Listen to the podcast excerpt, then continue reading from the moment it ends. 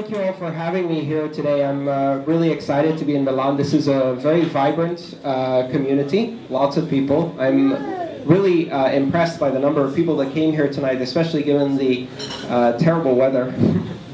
you can blame me, it came with me on the plane. and, and, thank you to Giacomo and the rest of the team who worked so hard to organize this uh, relatively quickly because um, we only set this up in the last month. Um, my name is Andreas Antonopoulos. I'm the author of uh, Mastering Bitcoin, and today I'm going to be talking about money from an evolutionary perspective. The title of this talk is uh, Bitcoin, a New Species of Money. So this topic is something that I've been thinking about for quite a while, and I have a, a great interest in the subject of evolutionary biology, but um, I'm not a biologist. Um, and there are probably no biologists in the audience, which is a good thing, because I will say things that will probably um, upset biologists because I'll get them wrong. Uh, so I'm speaking in general terms, and this is more a narrative to help you understand where things are going. We're having some interruptions with this? I don't know if uh, somebody can check the microphone, maybe. Uh... Sorry? Oh, let's keep going. We'll, we'll, we'll manage. We'll manage. If it runs out of battery, give me another battery. All right. So, something really important happened on January 3rd, 2009. The world changed. But as with many fundamental and significant changes in the world, very few people noticed. Almost no one noticed. That change started out as a small ripple, and it started spreading. And now we are here seven years later, and that small change, Bitcoin, is radically rewriting human history and human society. We are part of something unique. We are part of something really special that started as an idea that even the author of this idea didn't believe it would work. And all of the people who looked at the idea and looked at the theory behind Bitcoin had many, many things to say about how it wouldn't work. And on the internet, some of the most interesting things are things that do not work in theory, but do work in practice. My favorite example is Wikipedia. If you think about Wikipedia objectively, based on what you know about human knowledge, it shouldn't work. Why would anyone spend their time for free writing an article about a single Pokemon card for months? that doesn't make any sense. And yet, people do that. We underestimate human nature sometimes. Bitcoin is like that. In theory, it's difficult to understand how it works, but in practice, it has spawned a revolution. It has created something very new. The era before Bitcoin can be characterized by a short-lived period of time which started in the beginning of the 20th century with the introduction of central banking. And for the first time, money became completely detached from commodity and became managed on a national basis by central banks. This was a very different model than we had before, and it continues to this day. Many of us in Bitcoin believe that when we look back 100 years from now, we will see central banking as a short-lived and not particularly successful experiment.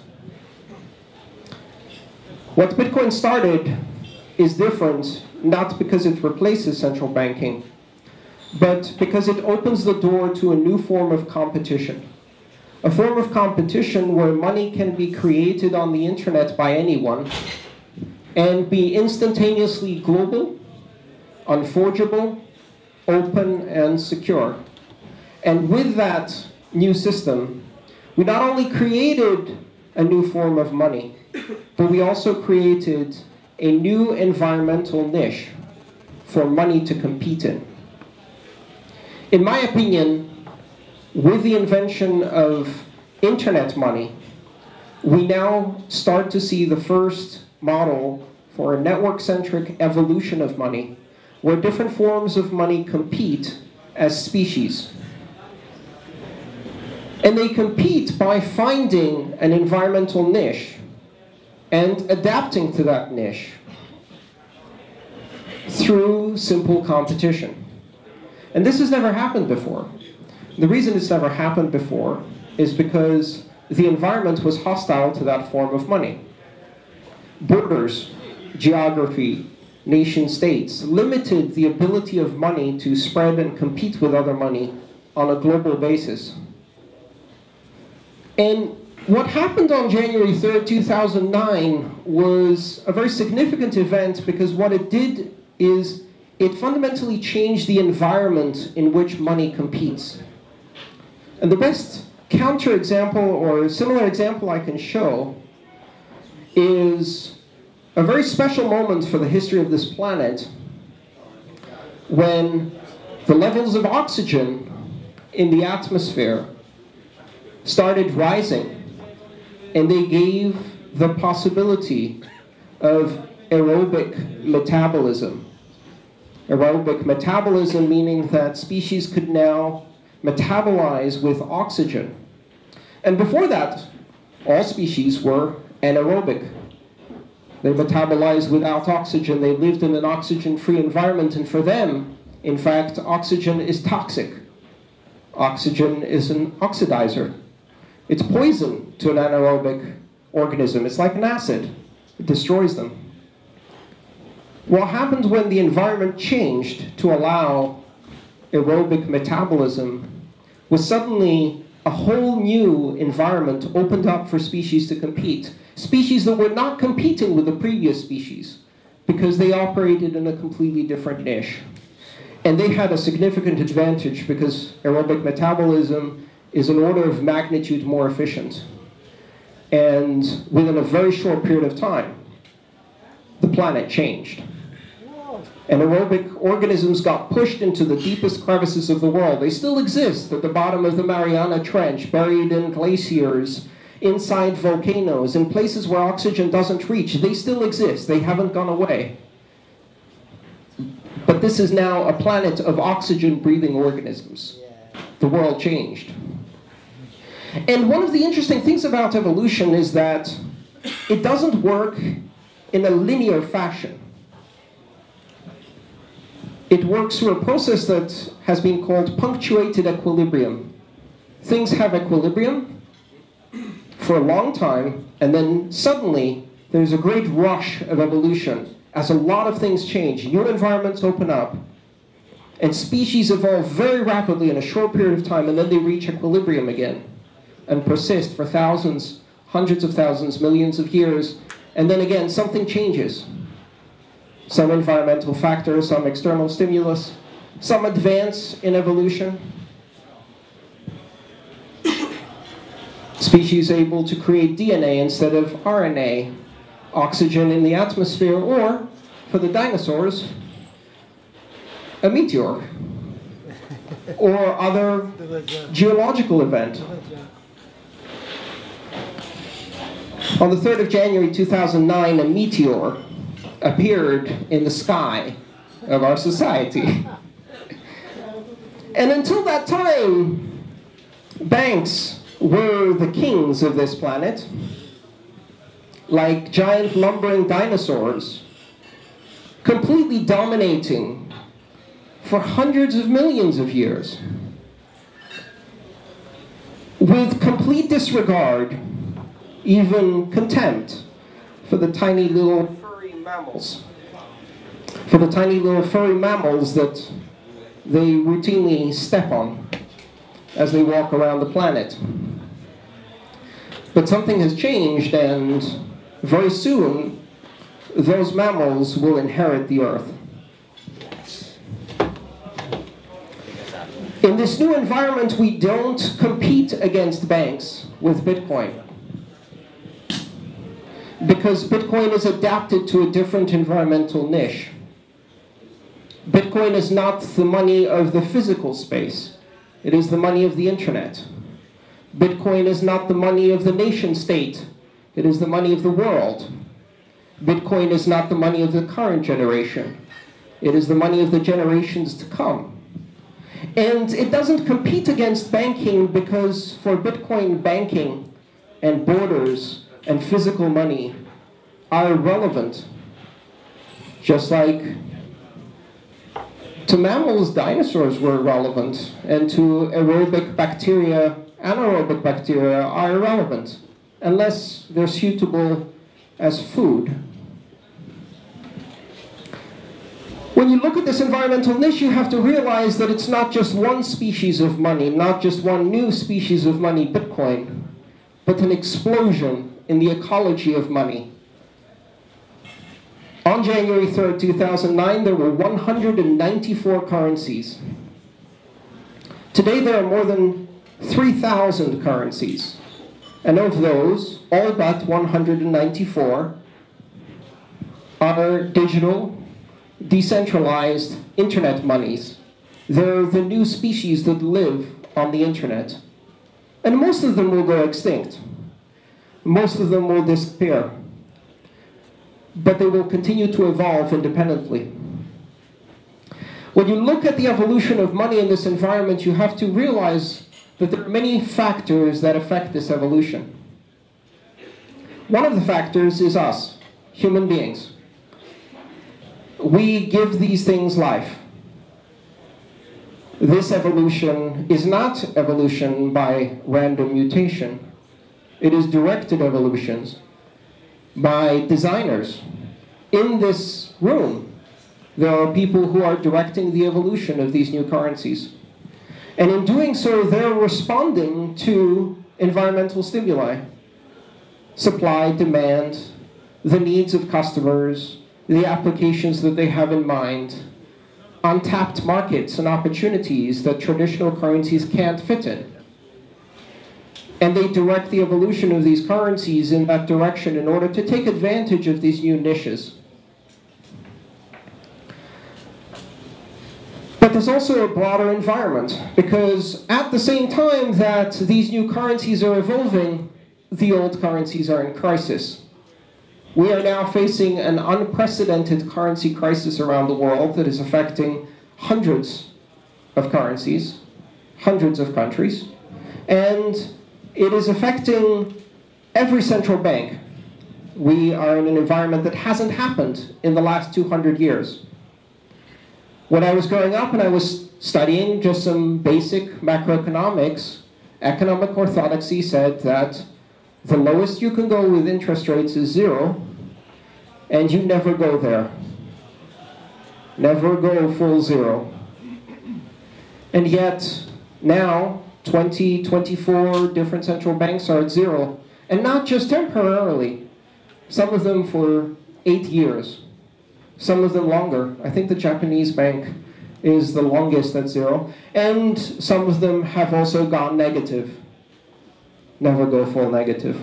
Interest rates wasn't orthodox economics until a couple of years ago. It was unthinkable. Bitcoin is not going to destroy central banks. Bitcoin doesn't give a damn about central banks. Central banks are doing a pretty good job destroying themselves.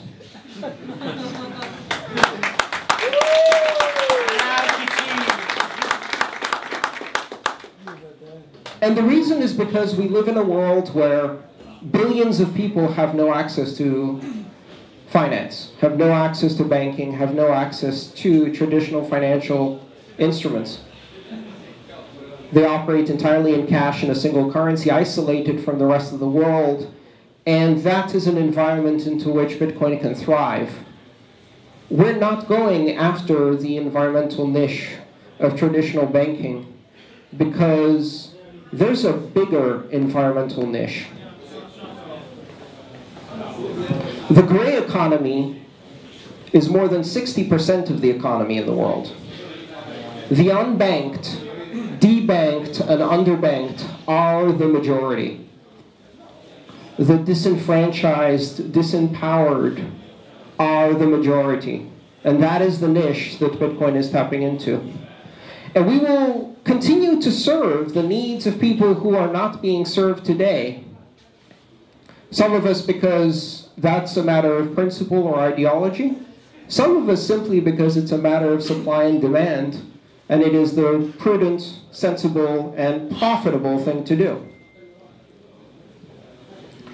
In this evolution of currencies, we're going to see external stimulus. And one of the most important things to keep in mind is that these new currencies will be attacked. And they are being attacked with misinformation and propaganda, and in some countries with direct attacks, with legal attacks, with extra legal attacks outside of the judicial system.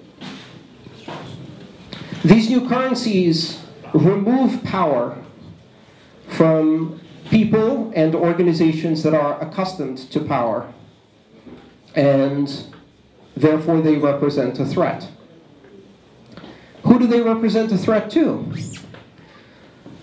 Really, the question you should ask yourself is what kind of government and what kind of organization is threatened by the idea of people having independent financial control and empowerment over their own money. A government that is threatened by that is threatened by the fundamental concepts of the Renaissance, of the Enlightenment. Freedom of association, freedom of expression, freedom of speech, freedom of commerce. A government that is offended by freedom is not a government I want to support. Now, arguably, most of the governments in the West today are not hostile to Bitcoin. They're curious.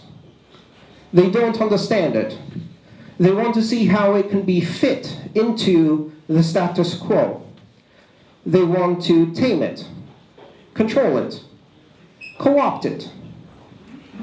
And in other countries where it represents a more serious threat because it represents freedom, Bitcoin is illegal with very heavy penalties. But one of the things about an evolutionary system is that it doesn't stand still. And if you introduce into the environment a predator, then the system evolves to defend itself against the predator. If the predator is an attempt to identify every user of the system, which is antithetical to the evolution of Bitcoin and other cryptocurrencies, they will evolve to become more stealthy and more anonymous. If you isolate a cryptocurrency, you trigger a specific type of accelerated evolution. We've seen this happen with species too. Species that became isolated, for example, on the continent of Australia, with fierce competition for very limited resources, evolved to be the world's most venomous, poisonous, and dangerous animals in the world. Everything in Australia is trying to kill you. And Australians actually love to remind tourists of this. They even make up species that don't exist just to scare tourists. But why did species in Australia evolve that way? Because they were isolated and pressured. And so when you isolate and pressure something, it adapts. And it adapts by increasing its stealth, increasing its venom, increasing its resistance. Bitcoin already has an element of evolution that is quite effective. In the current regulatory system, banks that try to swallow Bitcoin get indigestion. It doesn't kill them, but it certainly makes their tummy hurt. And so Bitcoin can't be adopted, co-opted, and absorbed by the traditional banking system, which is a huge advantage in evolution because it means that we can continue to do our own thing without worrying about that being swallowed by the traditional system. And this comes as a huge surprise to traditional banking because over the past 50 years they've been accustomed to swallowing any type of competition. Uh, and they can't swallow this one. It doesn't taste good. So when we look at the evolution of money, we see this explosion, thousands of new currencies. And this will continue. We will have thousands, and then tens of thousands, and then possibly hundreds of thousands of currencies. And you think about that, and it doesn't make any sense. If you look at it from the traditional perspectives of money, how can you have hundreds of thousands of currencies? That doesn't make any sense. How could they possibly have value? And what happens is fragmentation. They have value, but to a smaller and smaller group, which actually is the normal behavior of money. Money is something that emerges among small groups. The idea of one money for an entire nation is relatively new. If you watch children in kindergarten, they develop their own money. They develop their own culture of money. They trade rubber bands and Pokemon cards and cubes. They use it as a language to express themselves. So out of the hundreds of thousands of currencies that will evolve in this space, the vast majority will have no real economic value, in funny quotes, outside of the small unit that uses them. Maybe some will represent your most favored football team, which in this city is Milan. Milan. In some cities, that's a dangerous question to ask because half the room says one team, the other half says the other team, and then fistfights break out. But fortunately, this was not a problem here. But you can imagine currencies that represent loyalty, currency that represents loyalty to an artist, loyalty to a sports team, loyalty to a friend, loyalty to a business. You can imagine currencies that are used to represent commodities or assets, to represent sharing tokens for a taxi service, to represent all kinds of things that we haven't imagined yet. This is a completely new space. And out of these hundreds of thousands of currencies, we will see some that will behave very much like traditional money, in that they will be used as the primary means of exchange, store of value for societies. But these will not be geographic societies. These will be societies of common purpose. These will be ad adhocracies and groups that exist on the internet, beyond borders, beyond nation states. We now see the emergence of the first opportunity for the cosmopolitan class and the cosmopolitan-minded people to have a cosmopolitan currency, a currency that belongs to the world, not a single nation. And we will see these types of things emerge. And they do not compete against traditional currencies. We're not going to replace the euro with Bitcoin. In fact, that would be a disaster. That would be even worse than the euro, arguably. and the reason is because the fundamental failing of old money is the imposition of monopoly and centralized control. And the fundamental evolutionary characteristic of the new money is decentralization and choice. And that's why we do not compete for the same environment. We create our own environment. When you think of these forms of new electronic money, the instinctive thought at first is to evaluate them in the context of traditional money. How many euros is a Bitcoin today? Everybody in this room knows that question, or that answer. And that shows that we are still evaluating Bitcoin in the context of traditional money. We are still assuming that if we earn, we will probably earn in traditional currencies. We will convert. We will then convert again and spend in traditional currencies. And with that thought, you have to think about exchange rates and volatility. Well, I'm one of the people who doesn't do that much anymore. There aren't many of us, probably just a few thousand. For the last three years, I have been earning my income in Bitcoin. For the last two, I have been earning it almost entirely in Bitcoin. Gradually, the vast majority of my spending also happens in Bitcoin. And in many cases, it is priced in traditional currencies. But as time goes by, increasingly it's not. Increasingly, I'm using Bitcoin to buy Ethereum. I'm using Bitcoin to buy services, disk space, websites, bandwidth, VPNs, etc. And in those questions, the only thing that matters to me is purchasing power which means that gradually, in my mind, Bitcoin has started to evolve from a simple means of exchange that I trans translate into another currency to a store of value that has its own purchasing power completely independently. One day, this transition will happen completely for a few people, and then for more people, and then for more people, and we will build an economy operating and denominated entirely in digital currencies, entirely on the internet, never exchanging, never touching the traditional banking system, outside the system. And on that day, the answer to the question, how much is one Bitcoin worth, will be 1,000 millibits. we have made that transition. You'll have to explain this to your children. They won't have to explain it to their children. They will have to explain paper money to their children.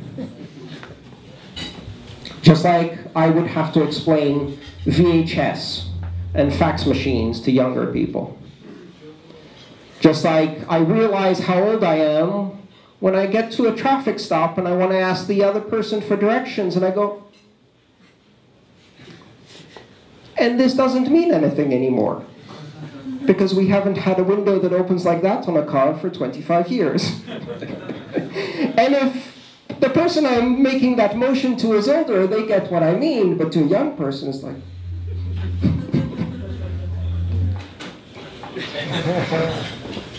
These things are the relics of old thinking. And the thing about this is that you don't notice that you are bathed in the relics of old thinking until you have an opportunity to step outside of that context. And Bitcoin is giving us that opportunity. Bitcoin is the vehicle by which we step outside of the traditional notions of money tied to geography and nation, controlled by a central bank, with intermediaries of trust. We step outside of these and we reevaluate fundamental truths. What does it mean to trust? What does it mean to have authority in a system that is network centric? What does it mean to express value on a global basis? And as we enter that new context, we are evolving as a society. We are now moving into the environmental niche of the cryptocurrency. Thank you.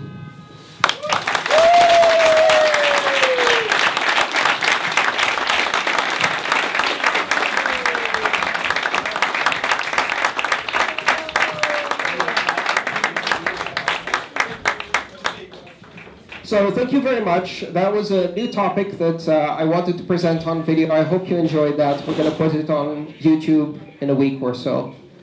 Um, for the next part of uh, this evening, uh, we have two things. One, I'll be happy to do an extended session of uh, questions and answers with the audience. Anybody wants me to uh, uh, answer a question, I'd be happy to do that.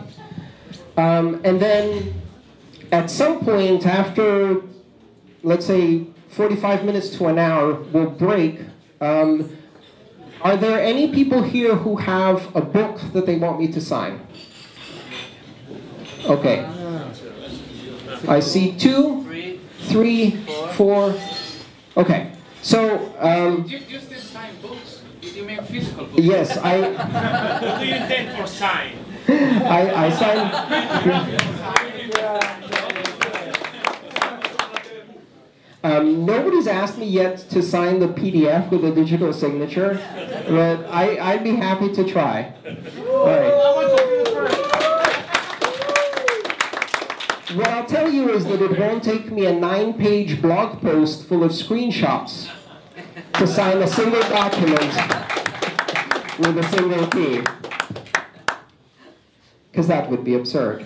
All right. Um, come and see me if you want to sign a book. If you're leaving before we end the Q&A, just interrupt me. Come up here. I'll sign it quickly, and then we'll continue because I don't want you to leave uh, without that. So thank you so much for buying my book. All right. Um, questions from the audience? Who wants to ask a question? I do the valletta. Okay.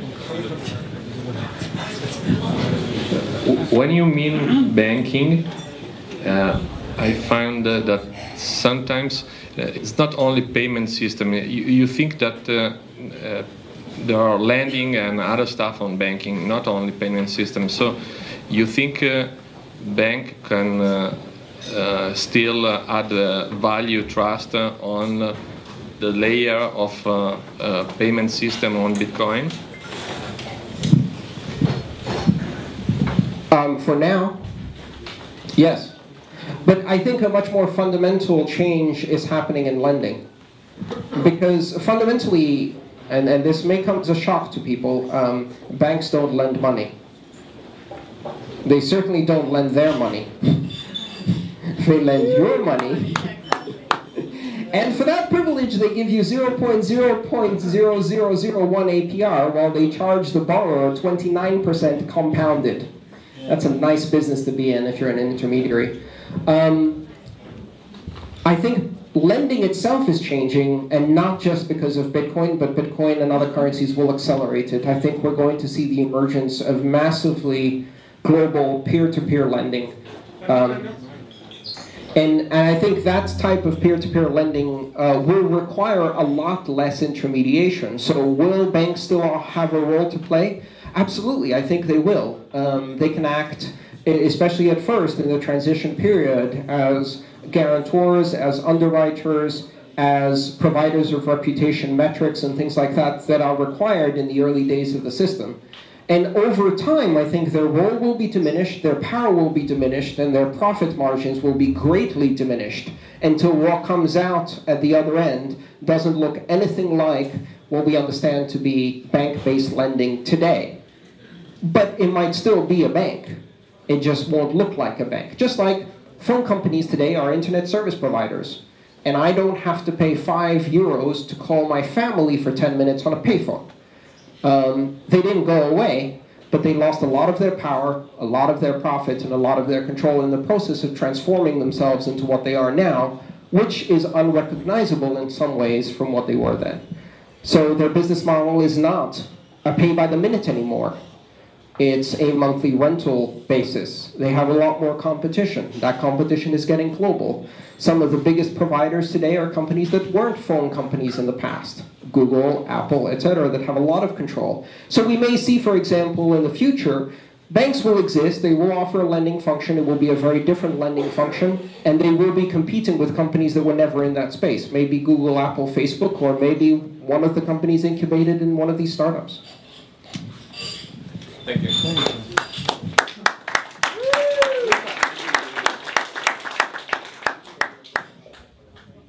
Thank you. Um, yeah, I just wanted to agree that the, um, the, the market and the, the middlemen will be cut out in terms of peer-to-peer lending and all that. Uh, I said many, I said middlemen, maybe I should have said men in the middle. Uh, but, but the reality is that even, even if we get to a point where we can have uh, peer-to-peer lending and all that, uh, there's still a huge problem in terms of uh, authentication and basically reputation more than authentication. Sorry. Um, yes, just one second. The, the point being that when, when you start doing lending peer-to-peer from anonymous people and whatnot, anonymous can't really work well there because of reputation. So what are your ideas there? Well, I think, again, we're going to see this evolve gradually, but, um, you know, the, I think the, the vast majority of, uh, of lending today happens in ways that are secured on future income, secured on bank accounts, or secured on other assets. Um, pure unsecured lending, I don't think, is the vast majority, but this may change. What I also think we're going to see is a redefinition of what it means to do secured lending. Uh, one of the things I've been toying with as an idea is this concept of redefining both the time scale and uh, the um, granularity of what we considered secure lending. So, uh, for example, today we talk about secured lending on an asset like a house over a 30 year period, etc. Yesterday you had the lightning people here. yeah. So one of the things to think about is that lightning payment channels in themselves are a form of extending microcredit over milliseconds.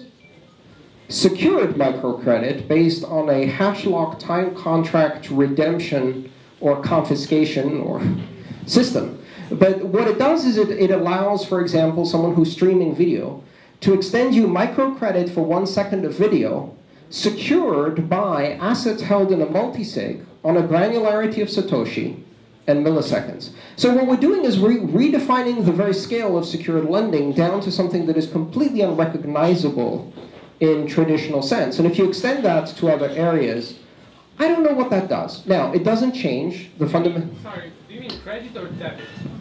Because multi-sig payment channels and whatnot, yet? I mean... I do see them as credit. I, I see them as um, credit collateralized by the multisig balance. Um, because the multisig balance actually may be held by an intermediary, which then acts effectively as a, as a bank extending payment channel credit based on True, but that's that. another trust point. That's another trust point, yeah. So again, I, I'm not saying the trust points don't necessarily change. Some of them will. Um, but a lot of the other parameters of what is secured lending and unsecured lending change quite dramatically. I think smart contracts allow us to address default risk much more directly than the way we do today. So today, default risk is the thing we're trying to control for. Instead of controlling for default risk, we control for reputation, which is a derivative of default risk if you think about it on a time scale, because it's based on future earnings. And we don't actually do reputation itself. We take the proxy to reputation, which is identity and past behavior, which is a second derivative, right? And try to do that to control risk default, uh, so default risk. And so when you're touching something that's, that's two steps away from what you're trying to affect, that introduces a lot of inefficiency and risk. I think smart contracts may actually allow us to address default risk much more directly than through the proxy of reputation based on identity, based on past behavior. Let me give you an example. Reputation systems have colossal failure modes. Bernie Madoff had the highest possible reputation the day before he had zero. That is the failure mode of reputation systems, and in fact, that's exactly how they fail. Um, and so, again, I think we will see a lot of change in this space. So we're not talking about simply changing the means by which we pay or the currency in which we pay. We're talking about restructuring the relationship between lender and borrower, the power and positioning of intermediaries, the time scale and granularity of payment systems and credit systems that exist in between, and the means by which we control for default risk. That is a very disruptive and fundamental change of the entire structure of credit systems. So it's a lot more exciting than just Bitcoin. All right, let's take another question. Thank you. Thank you. And um, I was wondering, so you are envisioning a future where there will be many different currencies competing within each other, each trying to target a specific need of a segment of the market, for instance. Um, and I guess that those currencies, those cryptocurrencies, will be having some kind, some sort of um, monetary policy linked inside the protocol. Yes. Right? So, how do you envision the link between the monetary policy of these protocols and the needs of people? Yeah. Well, that is, that is a really, really um, interesting question. I think monetary policy is one of those um, genetic traits that uh, really, really um, focuses the environment in which a currency or token can compete.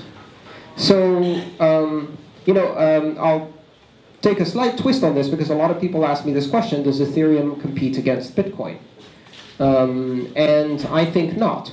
And I think one of the reasons not is because each one has traits that are focused on very specific things. Bitcoin has a monetary policy trait that makes it more suited towards fitting into a niche of um, reserve currency, global trading standard, point of reference for medium of exchange, and things like that. Um, Ethereum obviously is much more focused on maintaining state within contracts in order to be able to enable smart contracts. And those are differences as much as the difference between a, a, shark that has skin that allows it to glide through the water faster than any other fish, and a human that has bipedalism, two feet, that allow it to walk upright. And to say, you know, do we compete against sharks? Well, if I go into the ocean, I certainly might compete against a shark, and I will lose. And if I took a shark into a boxing ring on land, I would win. um, but our domains are entirely separate. Our traits, the very things that make us top successful predators or competing species within one environment, automatically select us out of all of the other environments in which we could fit. There are no universally successful species. Species are specialists. And so, by definition, monetary policy is one of the critical characteristics that determines where you fit as a niche. It's what defines Bitcoin. Bitcoin is a brand, but what Bitcoin is, fundamentally, is a decentralized, limited issuance system. 21 million coins. If it's not 21 million coins, it's not Bitcoin. You know, you could say that's part of its birth certificate. That is what defines it. Many of the other things can change, but not that. And Ethereum is smart contracts, so many other things can change, including its monetary policy, but not that. So, um, yes, I think it's really important to look at monetary policy as one of the characteristics, but also the degree of decentralization um, the flexibility of the scripting language, but also the security and conservatism of the scripting language, in order to decide where do you think this fits. And here's another piece of news. Where you think this fits isn't where it's going to fit. Because no matter what you do, as someone who's involved in this space, you don't define the future or the potential evolution of this thing it's moving, society is moving at the same time, and everything is changing around it, it will fit where it fits. And we have yet to discover exactly where that will be. And part of the big debate we're having in Bitcoin and in other places is where exactly does it fit? And you can express an opinion, but you cannot direct, uh, at least in a predictable fashion, where it's going to fit.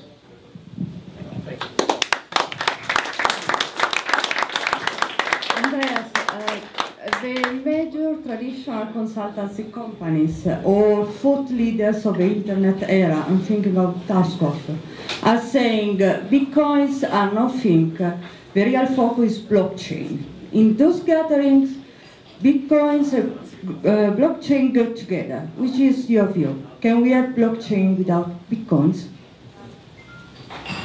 Um, that's a question that comes up a lot, and I'm going to talk about that more tomorrow. So I, I think there's a lot of misunderstanding as to what blockchain is, what Bitcoin is, uh, how they two relate, and what each can do. So I like to call Bitcoin the open blockchain with the emphasis on the word open, and that qualifier is the all-important one. Bitcoin has an open blockchain which is global, uh, decentralized, borderless, and allows anyone to participate and innovate without asking for permission. That, those are the characteristics of open. It's also a system that works by anonymous submission of proof of work, which is also a very key characteristic of Bitcoin. Now, you can create other blockchains. However, if you create a blockchain without a currency, you have to come up with an alternative way of reaching consensus that doesn't lead to centralization. And the other thing you have to realize is that some of the characteristics that you see in Bitcoin do not exist but for the anonymous proof of work system. One of the most important of those is immutability. And you'll hear a lot of people tell you that we have a blockchain where we can record things that cannot be changed. The reason things cannot be changed on Bitcoin is not because of the open blockchain, it's because of the proof of work. Meaning that even the miners with 99% of the hashing power colluding together cannot rewrite history for more than a few dozen blocks. 144 per day. They can affect an afternoon. Beyond the scale of an afternoon, Bitcoin is immutable. And it's immutable because you cannot forge proof of work. You would have to recalculate proof of work for all of these. And that is physically impossible at certain scales. And that characteristic comes directly from the need to present proof of work. And a lot of people who use the term blockchain, not open blockchain, or decentralized uh, ledger technology, which is the new one, um, they're not talking about things that use proof of work, yet they assume immutability as one of its characteristics. And it doesn't have immutability. It has unforgeability to a certain extent, in that if the five banks that are part of the consortium of the blockchain and have signing privileges decide to go back, rewrite the last two years, and zero the balance of WikiLeaks because a government ordered them, not that that would happen. Of course not. Um, we live in a democracy. That would take a big court fight. Um, they could do that. They could do that instantaneously without presenting any proof of work. But they couldn't do that without it being noticed. That's the fundamental difference. Whereas on the Bitcoin open blockchain, they could not do that. That is immutability. These two characteristics are very different from a security modeling perspective. And there are many other characteristics that are very different. One of the fundamental aspects of having a proof of work system. And you can say that Bitcoins is more, more centralized than we would like, and the miners are less anonymous than we would like, but they are still decentralized and anonymous more so than many other systems, certainly more so than any other system at that scale. By being anonymous, they can't be coerced. And that is another very fundamental aspect of this. If you know who has permission to write on the permission ledger, then you can extort, hack, steal the keys, and take away that permission for yourself. So I can't imagine all of these systems running as permissioned blockchains with full identity of every participant because they also want to put identity, KYC, AML on top of it, with full identity of every par uh, participant in a system where all it takes is one set of keys or several set of keys to be stolen or one copy of the blockchain to be stolen for every single transaction to be visible to the world and the ability to disrupt the operation of that system. That's Panama Papers on a magnificent scale, right? So if they want to build a blockchain where it's completely controlled by five entities and um, it can be leaked and provide forensically secure evidence of every transaction that every corporation put on there. I'm like, bring it on. That's like, Anonymous is going to have a field day. They're going to have so much fun hacking these decentralized ledger technologies. So I'm very skeptical until I've seen what is the security model and what are you trying to achieve. Bitcoin sacrifices transactional efficiency to give you freedom, global access, open access, permissionless innovation, and most importantly, censorship resistance. If you don't want those things, then why are you sacrificing transactional efficiency? And what do you really get? Now, there's no question that a distributed ledger technology is probably better and more secure than a single entity clearinghouse. But that's only because a single entity clearinghouse is a ridiculously anachronistic and insecure idea that should have died two decades ago. So yes, they will replace SWIFT with a decentralized ledger technology, and they will reduce their operating costs by a certain percentage. And to me, that puts me to sleep. Because what I'm working on and what many people in this forum are working on is the open global blockchain that fundamentally changes the nature of trust and authority on a global level, empowers billions of people to participate economically, and provides censorship, resistance, and individual freedom. And for that, I'm willing to sacrifice transactional efficiency.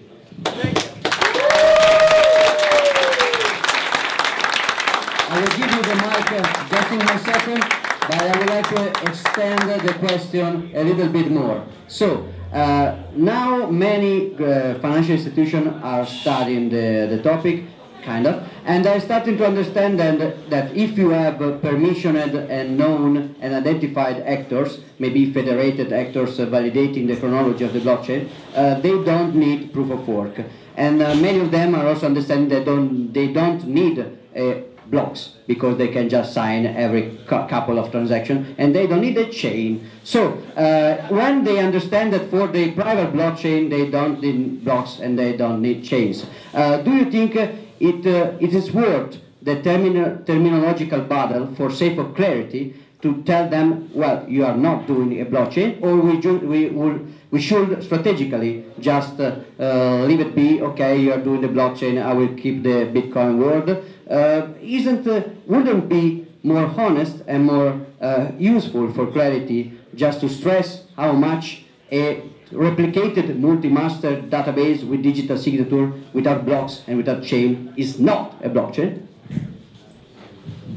Um, I mean, you know, I don't really, um, I don't really care about terminological purity. Uh, you know, defining the term simply to enforce purity of action and say, you know, oh, what you're doing isn't what I'm calling what I'm calling. What I really want to do is clarify the issue. So to me, when I use the term open blockchain, I'm clarifying the issue by saying open is the characteristic that matters, and here's why, and here's what you get with it. And the blockchain part is really an implementation detail. The blockchain is the best way we have found to do open, decentralized global consensus. Um, but as a technology itself, it's not that interesting. The blockchain is the least interesting part of Bitcoin. Um, what is interesting is not even, uh, the proof of work is much more interesting, but what is really interesting is when you combine all of these things together and then make something that is non-national and independent. But again, I don't care, right? And so when you are presented with the word blockchain, that is not an answer. That is a prompt to start asking a lot of questions, like, what is the consensus algorithm? How decentralized is it? Is it open to innovation? Is it open to permissionless innovation? Does it afford anonymity? Or does it afford privacy? So we have to remain to open blockchain lab. is it censorship resistant? Is it censorship resistant and is it also coercion resistant? And so the important thing to me is this. In the next 20 years, we will live in a world of entirely digital money. This is not a possibility, this is a certainty we will live in a world where the vast majority, if not all transactions, will be entirely digital. And so we have a choice. We can live in a world where the norm is one in which our identity is tied to every transaction. And we voluntarily give the power of complete financial surveillance to whichever government we elected last week, hoping that this one's a good one and knowing that the next one could be just as crazy as the one before. Or, in many countries, knowing that there is not a good thing about them, that they are evil in action. We give the power of full financial surveillance over every human being on this planet to centralized authorities. We are walking down a very dark path a path in which, when you say the wrong thing, your bank account disappears. When you go to the wrong protest, your life savings disappear without judicial process, without question, without answer, without recourse. That is not a world I want to live in. And the alternative choice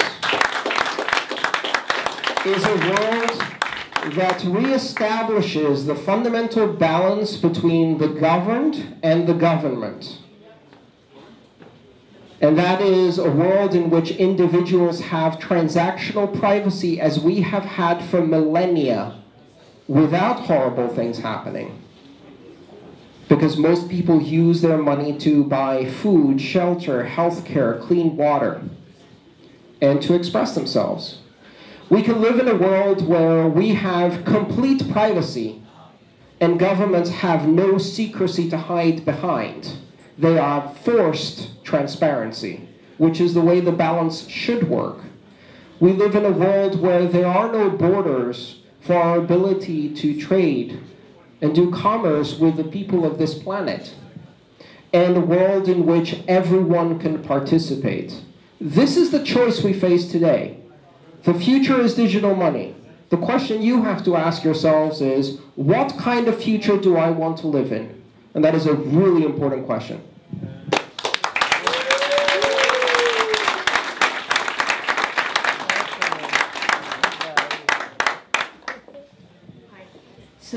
If you would have your own Bitcoin startup and you were like, you would be selling point of sale, how would you market it? Would you be going from shop to shop, from office to office?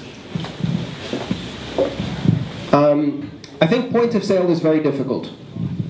Um, if I had to look at all of the applications for Bitcoin, I think retail, in-country, in-person transactions are probably the least useful transaction you can do with Bitcoin. Part of the reason is because uh, we live, uh, most of the people here, I would assume, live a life of financial privilege. We have access to debit cards and uh, bank accounts and currencies. Um, we are not prosecuted or persecuted by our government for simple retail spending. And we don't live in fear of our government. And so in that environment, why the hell would you need to use Bitcoin to buy a cup of coffee? Other than for the ideological principle which means you better be prepared for a very kludgy experience involving QR codes and delays and confirmations and fee uncertainty because this is still an early stage experimental system. The other thing to realize is that to do retail point of sale, what you're doing is you're nailing down both supply and demand to a narrow geographic area, which means that in order for it to be successful, you need a high density of merchants who accept and a high density of customers who will transact for it to spread. Otherwise, you have a merchant who accepts Bitcoin, but there's no customers to buy anything, or you have a customer who has Bitcoin and there's only three merchants in Milan who will take it, which is the model we see today. And the reason is because you need a network effect of density of adoption that is a much higher degree of adoption than we have today. It's for the same reason that you couldn't do Facebook on the internet in 1992 because nobody had internet in 1992. We could barely do email. The first pe question people asked me when I was installing email systems was like, great, who am I going to send email to? I don't know anybody who has a... Andreas, you're the first person I've ever met who has an email address. So other than communicating with you, why would I need email? And that changed, right? And then you have to go through stages of adoption where you have enough density of people who have it, enough density of people who use it from a broad enough sector of society, enough people with mobile access, enough people with permanent access, enough people with investment in it, before you can start doing these things.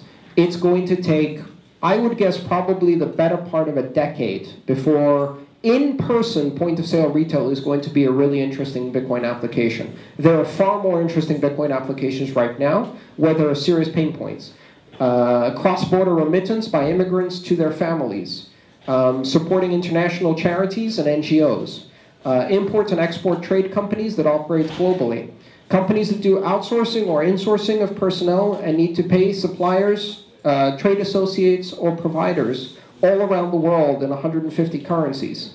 Those companies need Bitcoin right now and they can see a real benefit.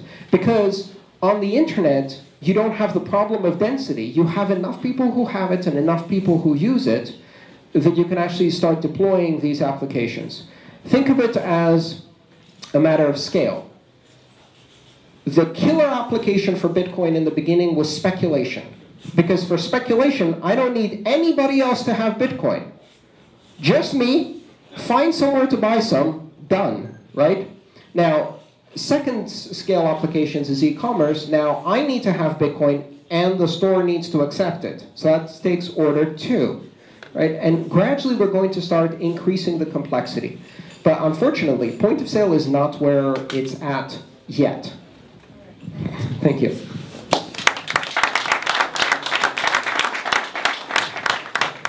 I would love you to get back to the privacy and transparency issue you touched upon. I mean, we all have in mind the Tim Cook resistance to the FBI request of providing a cryptographic backdoor to the iOS operating system. And oftentimes when I talk with regulators, I make the point that in, I make the point that in the near future, monitoring communication and that subset of our communication, which are financial transactions, will not be possible because even with cryptographic backdoor, the honest people will have their privacy exposed and bad people will just use backdoorless cryptography on the top of whatever layers. So we will, facing, we will be facing a new different society in which the transparency for law agency that we are we have been used for will not be available anymore, and we better get ready. Do you share some ideas on this? Um, law enforcement never had visibility into our finances until probably the mid 1970s and the beginning of the 1980s. Until then, most of our finances were completely invisible to law enforcement. Somehow, they were able to enforce law. In fact, they reduced crime quite significantly without visibility. The actual tool of having visibility into finance um, has proven to be not a very effective law enforcement tool. It's a very addictive law enforcement tool.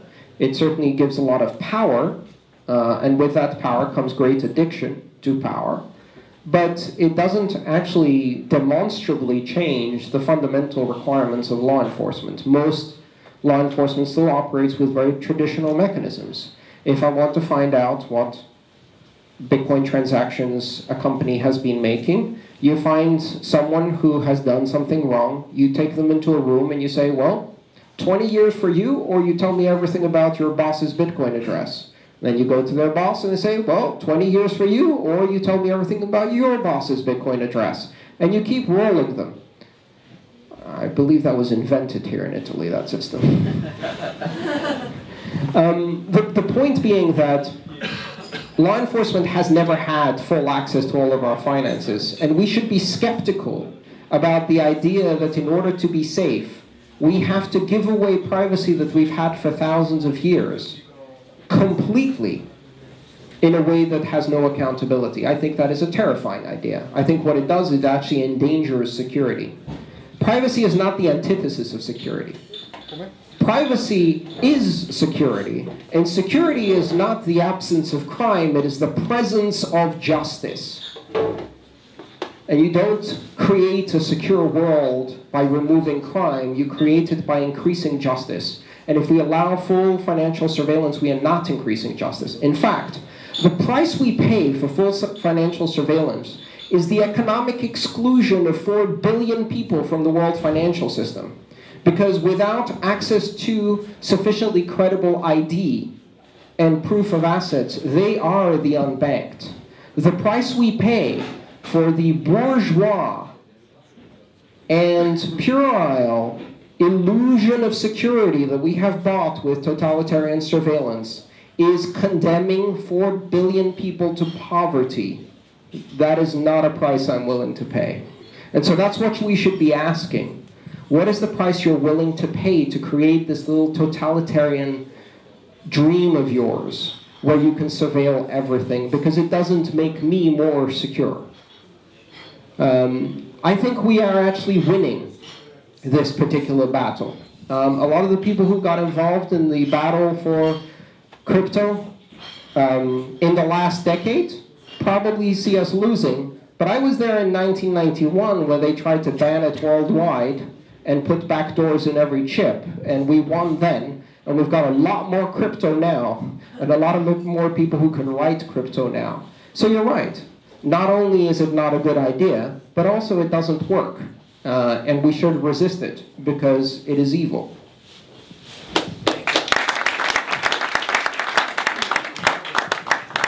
Hi Andres, uh, it's great to have you here. Uh, I would like to know, uh, I would like to know what um, you think about proof of work sustainability in the long terms, and also uh, if you think that Bitcoin developers are uh, trying to implement proof of stake in Bitcoin. Well, I've always said that I see Lightning a bit as a hybrid proof of stake. Boom. Because it was blockchain, not open blockchain. There you go. Um, I've always, uh, I've always uh, thought that some elements of Lightning actually look a bit like a proof of stake system, so I find that very interesting. Um, it's still very theoretical, obviously, and how it plays out we won't know, but um, there will be some opportunities to do some interesting things with that. I don't think we're going to see a major change to proof of work. I think proof of work in Bitcoin as it exists today is one of the fundamental traits of what is Bitcoin. And if you change that, it's not Bitcoin anymore. And in order to change it, you would have to get the consent of the very people who that change affects the most, uh, the miners. So I don't think that's ever going to happen. Um, but at the same time, here's the thing we can talk about how proof of work isn't working, isn't scaling, isn't decentralized enough, isn't, isn't, isn't. But the problem is that in practice, in real life, right now, it is.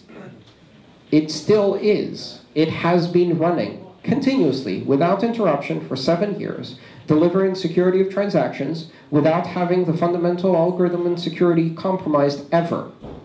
Name one bank that can say that. Name one system of security that is centralized that can make that claim. So proof of work works today, demonstrably, um, and it continues to work. And so I judge claims that say that proof of work is not working with some degree of skepticism. I'm interested in seeing how it can be improved, uh, but I don't think we're going to fundamentally change that. That is Bitcoin. And if you want to do something different or better, there are plenty of opportunities. There are hundreds and hundreds of coins that do proof of stake and hybrid proof of stake and delegated proof of stake and proof of work with proof of stake and proof of work with different algorithms and CPU and GPU resistance for, for now. And for now. And um, you know, all of those things are very interesting. Uh, if you think about consensus algorithms as a domain of science that came into existence in January of 2009 and is only seven years old, the number of PhD level papers that are being written right now is astonishing. And it's developing very fast as a scientific domain in its own right. And I look forward to seeing all the incredible, amazing advancements we're going to make. Thank you.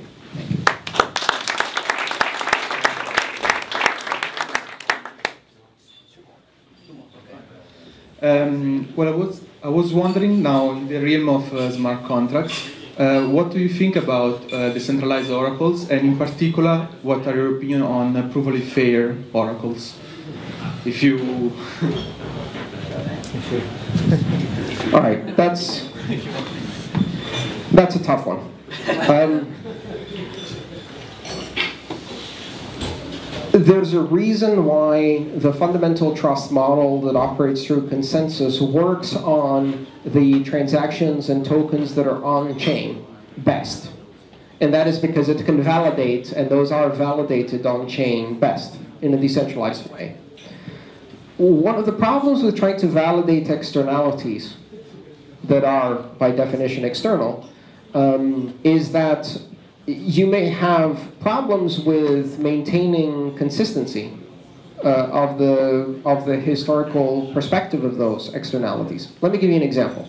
Let's say you've got a smart contract that says, "I will pay farmers in Italy if during three days uh, in December the temperature remains below zero Celsius for three days." Uh, we call that a frost event. And if a frost event happens, right, Great. Um, where are you going to get those temperatures from? And how are you going to get... Hmm? Bob. Bob, the open blockchain. well, the problem is that the miners who are validating the consensus rules do not have thermometers in Milan. So they cannot validate that consensus rule. Also, depending on whether the thermometer is high or low, here or there, inside or outside, shielded or not, it will give you a slightly different reading because you're now talking about a real world right, variable that is measurable to a certain degree of accuracy within a certain uh, statistical error. So the temperature is x plus or minus 2 degrees to within 3% statistical variation just on one thermometer. So then the question is, if you say I'm going to take that from one oracle, then you've centralized. If you say I'm going to take it for three oracles, what happens when they disagree? And two of them detect a frost event and one doesn't. And how do you reconcile the chain? This is not an easy problem to solve. I don't know if you have heard about Oraclize. What, Yes. What we do is that we try. I've used Oraclize. Yes. That's yes. great. That's great. Like we try to provide a proof, Microphone. a proof. Yes. Okay, so maybe I can take. Yeah. Basically, we try to provide a cryptographic proof that we are not lying, and that's the best that uh, right now you could have on a on a, decent, on a decentralized uh, blockchain. Right. Maybe another stage will be to uh, have some type of collateral, so that if we lie, we lose some type of money. But that's very very. So I think there are events upon which you can make that kind of determination, and there are events upon which you cannot make that type of determination, right? Um, so you know, people give various examples, like, okay, what if uh, Milan FC wins this game this Saturday? What if we put a bet on who's going to win the next presidential election or whatever? And most people assume, yeah, those events, you know, they either happen or they don't. Well, that's not how our election went in 2000. We waited 29 days to find out who the president was, and then we delegated it to nine miners, let's call them, who arrived at consensus 5-4 and gave us George Bush. Right? And, and so there are very few um, real-world facts that can be quantified with certainty across all observers that are actually useful in any form of, uh, of any commerce because they, the very events that you're trying to measure are the events that introduce uncertainty in commerce, and those events are the hardest to arrive at consensus of measurement. Like if I had a smart contract that said, well, how many atoms is in a molecule of carbon? Yes. Okay, well, we can answer that for certain parameters of answering that, but that's not useful because if everybody can answer it, why do you need an oracle, right? Um, and for the things that are really useful, you can't answer it in a definitive way at the right time. I can't tell you if Milan FC won. Uh, there's still a dispute, and the experts are going over the videos, and the referee said they won, but then FIFA is now appealing the decision, and who the hell knows, right? The election is uncertain. The um, whether a company went. People actually said for a few days after Lehman that it wasn't technically quite bankrupt yet. Um, the people who said that were the people who had the insurance contracts to pay out because Lehman was bankrupt, and they didn't want to. So even facts like that cannot be easily adjudicated. So the question is, how useful are oracles? If by oracle you simply mean put trust in one company that is, through collateral or cryptographic signing, putting their stake behind that. Um, and that is only useful up to the level that you can stake, which again limits its applicability. I think it's a really interesting uh, thing that will develop a lot over the next couple of decades, but it's, it's a very hard problem. So thank you for trying. The last question. The last question. Uh, sorry. Uh, then I um, I will ask uh, the the few uh, ancient people with the paper books to to reach uh, Andreas for uh, for the signing, and then the other one with the digital uh, copy can reach him also in the next days to ask for the digital signature. Okay, last one. Hello, um, my name is Simone. I love to be here. Um, just, um, just referring about what you said before, uh, the concept of evolutionary biology. Uh, that's something that I've been looking. Um, there's actually a lot of interest for many people around that. How you can draw similarity to that, and I think it was the case. And there's been quite a lot of work being done by some anthropologists that uh, evolution occurs when the more not competition but more cooperation. So the greater the level of cooperation between a certain species will draw greater uh, evolution. So if you draw that parallel back to uh, digital eco- uh, economies, um, I think a Bitcoin um, going forward there will be two type, macro type of currencies, and I wanted to know what your feedback about my vision is. Is one is sort of like a Bitcoin uh, model where it's a rival game. So it's a sort of total sum game. Either you have it or I have it, and it's trustless. It's sort of like Chicago School away. Um, and then I think there's going to be another model where um, it actually, you know, it's a multi-time player when you have then identities and you associate some metrics of reputation beyond people and they interact many times with each other. I think there's a sort of like the needs of cooperative coin as well, and, and a cooperative sort of like relationship economy. Um, so just wanted to know what your position was about it. And thank you. Yeah, that was uh, that's very uh, very clear. So I think two things about what you said. Um, cooperation is a very important part of evolution, and one of the things I didn't talk about was the concept of um, cross-pollination or horizontal transfer. So modern biology identifies the fact that a lot of evolution happens through horizontal transfer of DNA between species or across genetic lines, not just parent to child, but also across. So we take the genetic material from viruses, viruses take genetic material from us, give it to bacteria. There's a mishmash of cross-species exchange of um, blueprints, of ideas, of successful systems um, that end up jumping from one species to another. And I found that really interesting because there's a very close relationship between that and the open source environment in which cryptocurrencies have grown up. Because one of the really important genetic traits of the new form of internet money is that it is all open source, almost all open source. Uh, which means that if somebody comes up with a good idea and they write an implementation, that little piece of DNA can be borrowed by someone else, um, and they can in incorporate it in their system. Um, and I think we shouldn't underestimate how rapidly Bitcoin itself is progressing and um, how much it's changing, both internally in how it works, um, but also in some of the higher layers above it. And I think when you have a team of developers that are very talented and they can take very good ideas from other systems and adopt them, and then run them on top of a $6 billion, $7 billion, $8 billion economy, um, that creates a very interesting environment. So I think we're going to see a lot more uh, cooperation, not necessarily within the currency, but between different currency implementations through their open source exchange of genetic material. Now, to talking about consensus algorithms as systems that are more cooperative versus competitive. Um, I think it's interesting to look at consensus systems like that. Uh, there's some interesting work being done, for example, about incorporating concepts of um, basic income, for example, uh, which is a, a different political perspective than some of the stuff that Bitcoin does. And I think you're going to see these ideas evolve over time. Um, identity and reputation, I think, are double-edged swords. They are something that works really well in small communities of up to a hundred or a couple hundred people, um, and is part of our social makeup. But um, if you try to take those same reputation systems and scale them, beyond a certain point, they start collapsing. Um, and then you have systems that actually become problematic. So if you take reputation systems, uh, and I've talked about this before, but it's something I feel very strongly about.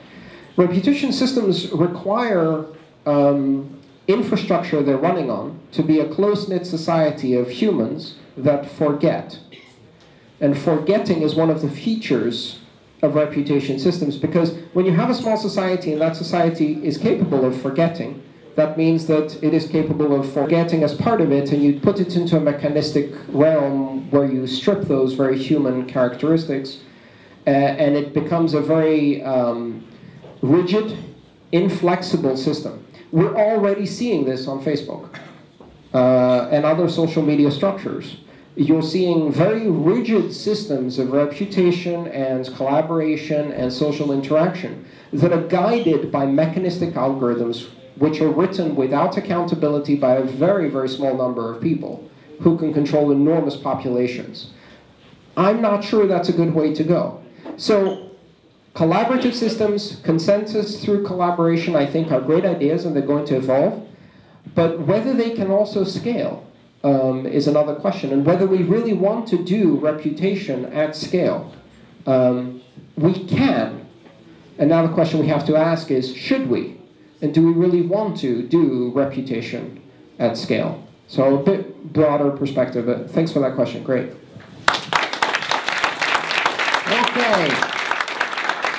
Thank you very much. So, we see here back in 40 minutes for the lottery winner. And uh, I, I ask you to be here also on Friday, Friday night for a Bit Square presentation.